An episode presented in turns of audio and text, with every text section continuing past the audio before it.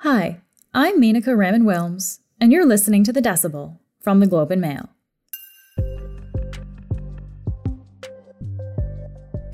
On Thursday, Jean Charest is expected to enter the race to become the next leader of the Conservative Party of Canada. The name might seem familiar, since Charest's been a federal party leader before and been around politics for a long time. And he's not the only candidate throwing his hat into the ring. Just a few weeks after the party ousted former leader Erin O'Toole, the race to replace him is starting to take off. Erin O'Toole ran as a true blue conservative, and then he said the only way we can win this general election is if we bring in new people by taking the party to the middle. And the party didn't like that, and it didn't win the election. Campbell Clark is the Globe's chief political writer. He'll tell us about Jean Charest's political history, who really has the best shot at winning, and what that says about the state of the Conservative Party. This is The Decibel.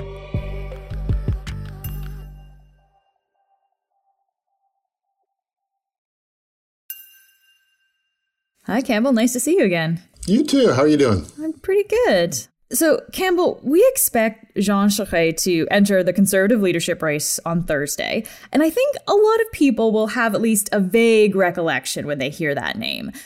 Can you remind us who is Jean Charest? Yeah.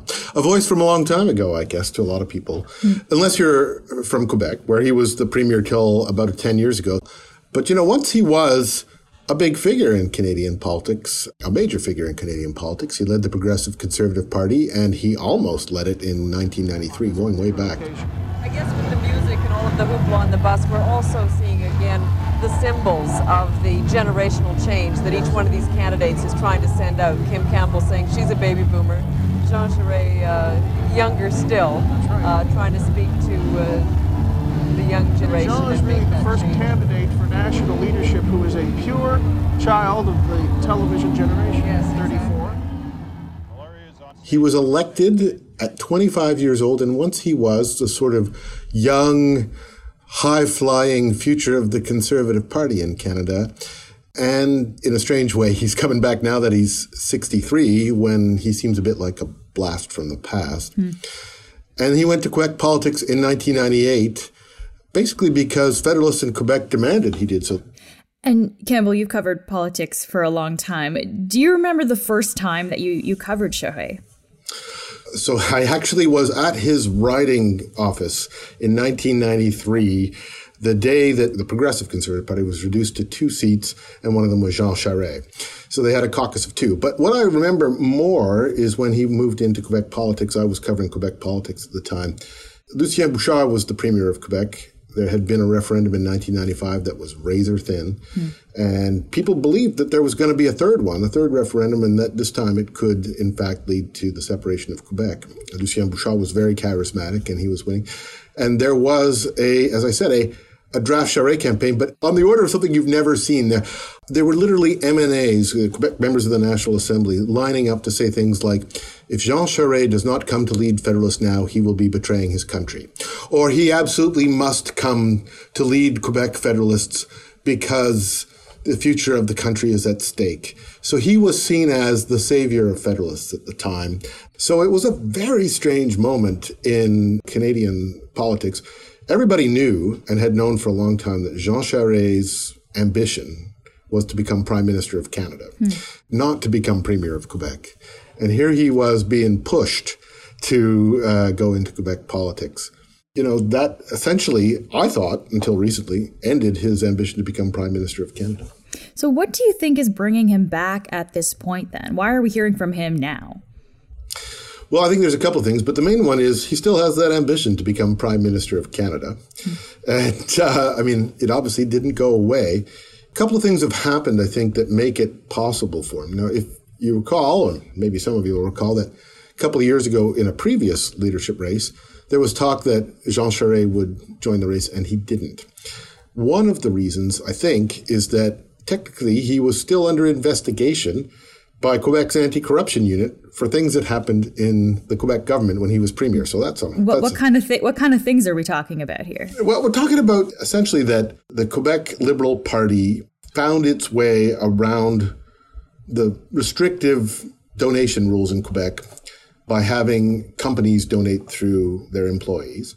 And in, as a second part of that, there were allegations that Quebec government ministers had steered contracts to friendly engineering construction firms. One of those allegations was that the deputy premier of Quebec had done so.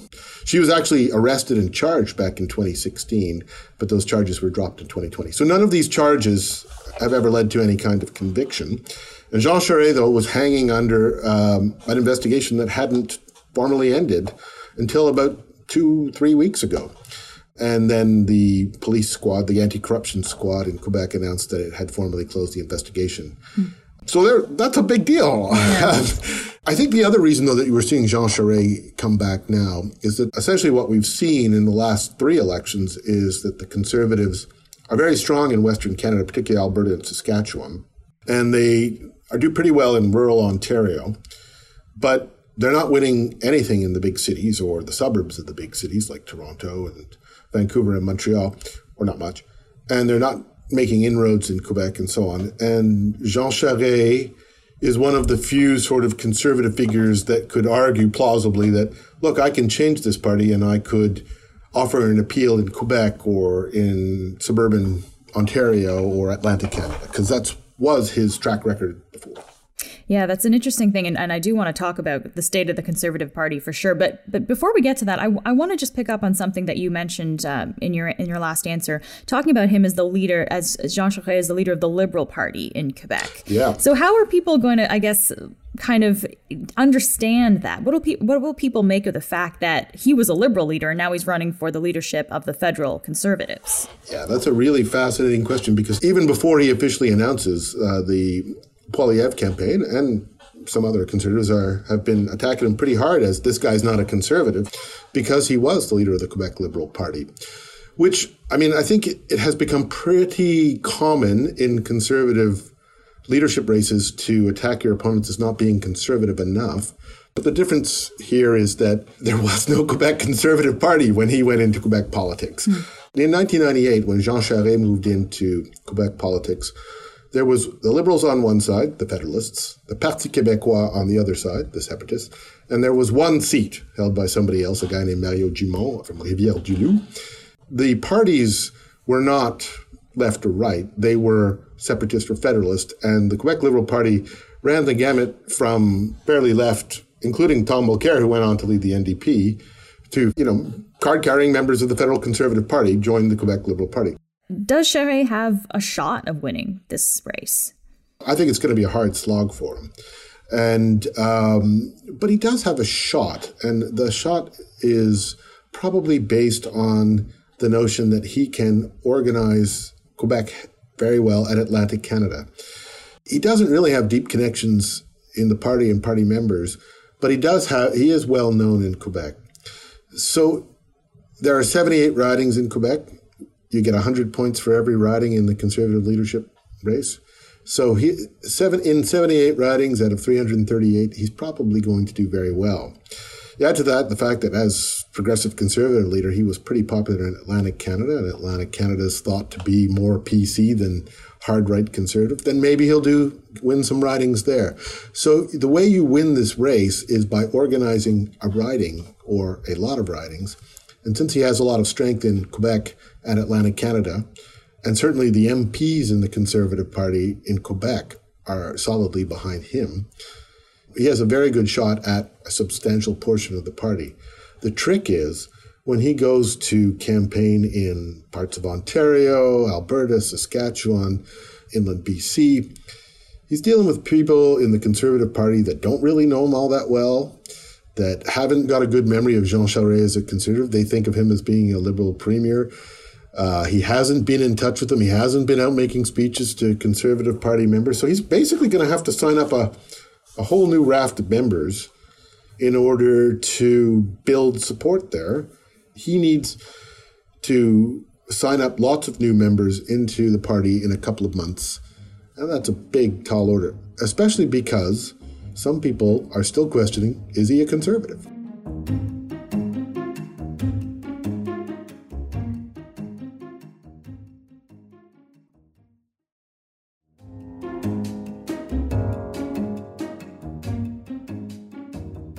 Okay, so let's talk about this leadership campaign, I guess, in, in slightly broader terms then. You mentioned Pierre Poilievre, who mm. we know has already entered the leadership race, and he does seem to be the current favorite. How much support does, does he have? It's really hard to tell. And it's hard to tell um, because of the mechanics of the race. So the race will be for votes amongst Conservative Party members. So not the general public. So somebody's general popularity doesn't really count in the same way.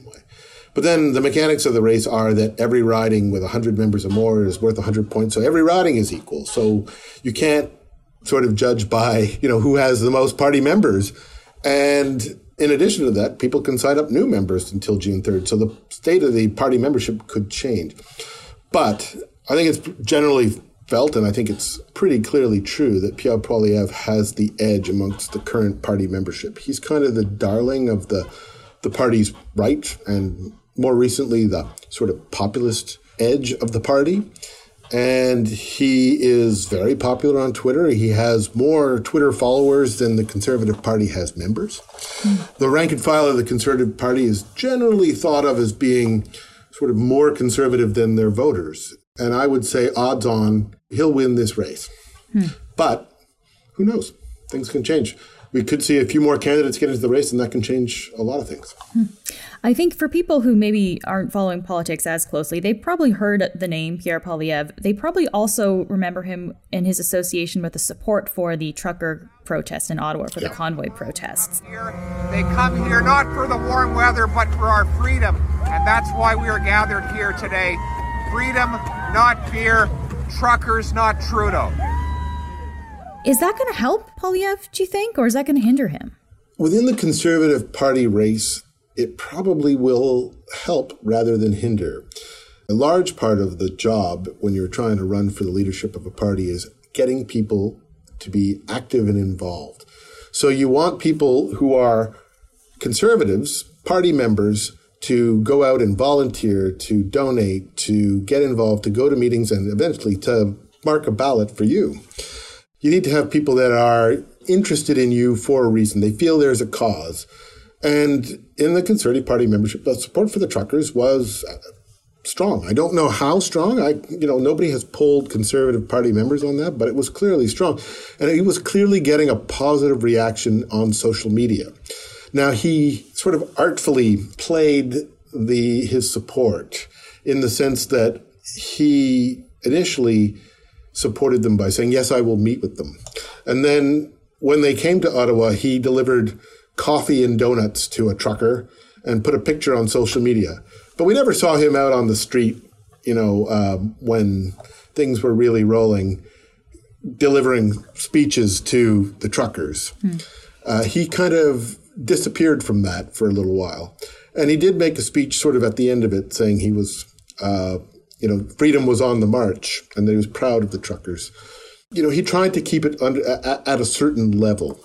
But I think generally speaking, there will be um, enough support from that that it will bring in donations. It will bring in Twitter followers. It will bring in people that will organize for him.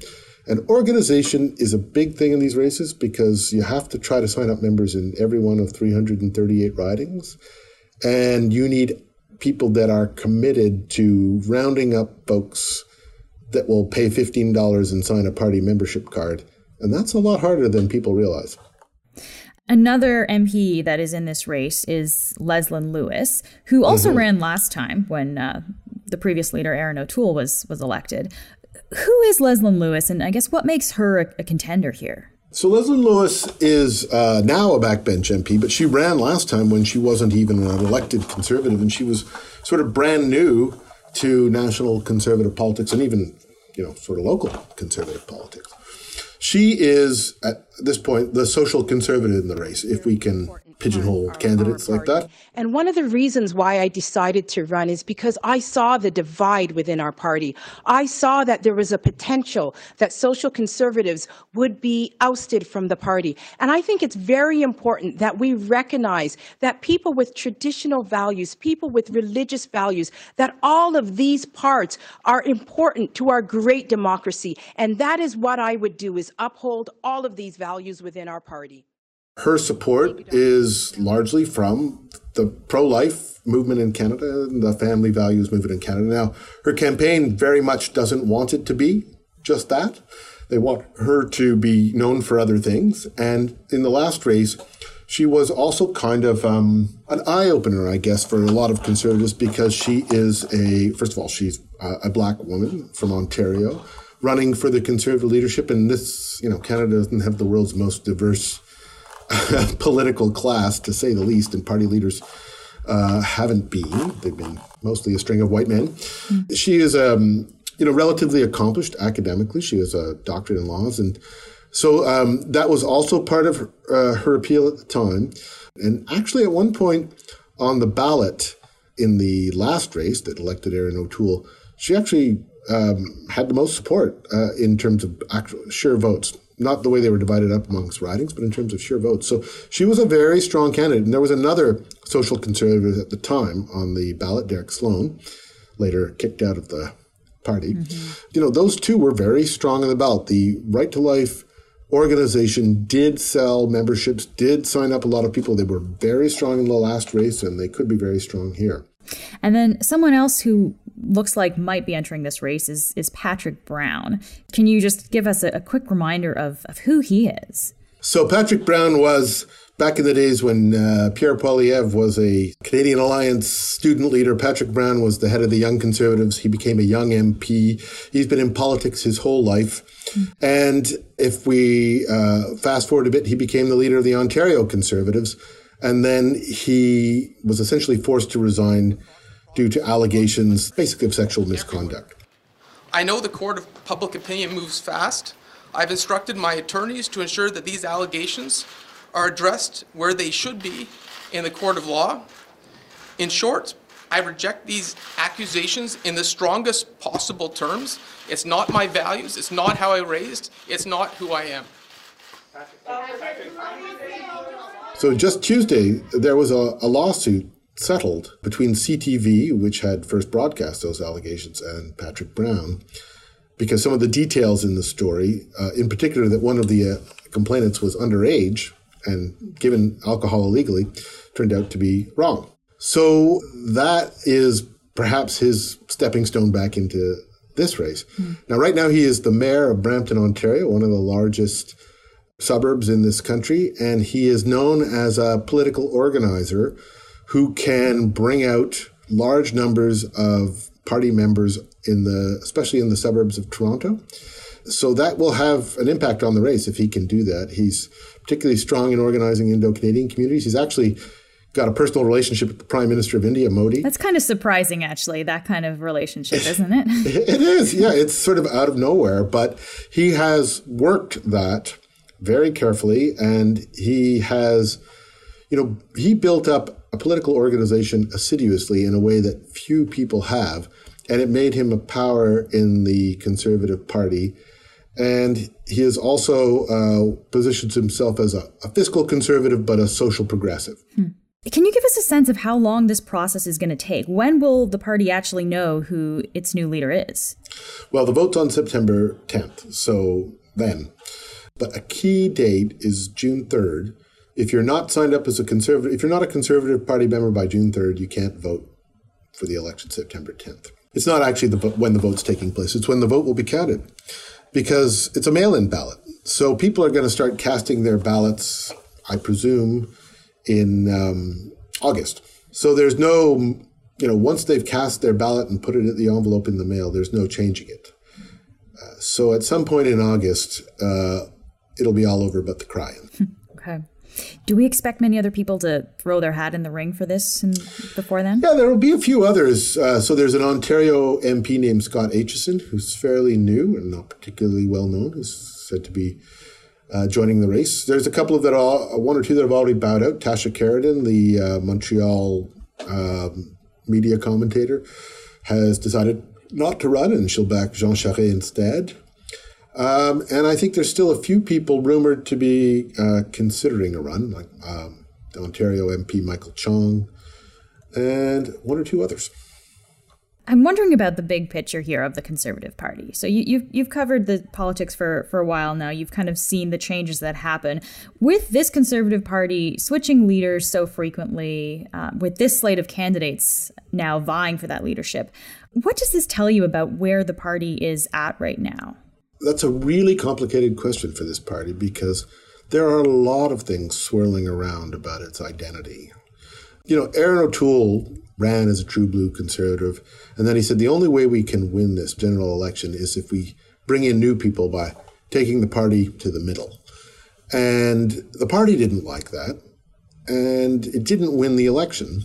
And they can't seem to decide that part of sort of their identity, who they are, what they should stand for. There's some, some divides within the party that are like the divides in Canadian politics, where you know, the, the Western conservatives and the Ontario, Quebec conservatives don't necessarily believe the same things about climate change, for example, or the oil industry. And then you add into it another wrinkle that's happened a lot uh, that has had a big impact over the course of the pandemic, which is vaccine mandates, populism. Uh, there's been quite a bit of sort of conspiracy theory ideas. The truckers' protests and that sort of level of anger and the feeling that, you know, um, it's not just political debate now, but we have to do something to get rid of this Trudeau guy. The level of anger that's swirling around in some parts of the party are, is pretty high. So it's really difficult to tell you where the Conservative Party is right now. They really did not find an identity for themselves with Andrew Scheer and with Erin O'Toole. And the one thing I think that Pierre Poilievre will offer to a lot of conservatives is here's this clear identity of who we are. We're a strongly right wing populist party that's really angry about these things that feels like our freedom has been uh, denied over the last two years of pandemic. And that will have an appeal for some people. And then Jean Charest says, you know, we have to be a brokerage party that appeals to the wide range of Canadians. And that's the identity question they have to decide now. Campbell, thank you so much for taking the time to speak with us today. Thank you.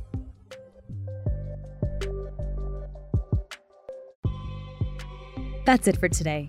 I'm Menaka Raman Wilms. Our producers are Madeline White and Cheryl Sutherland. David Crosby edits the show. Kasia Mihailovic is our senior producer, and Angela Pacienza is our executive editor. Thanks so much for listening, and I'll talk to you tomorrow.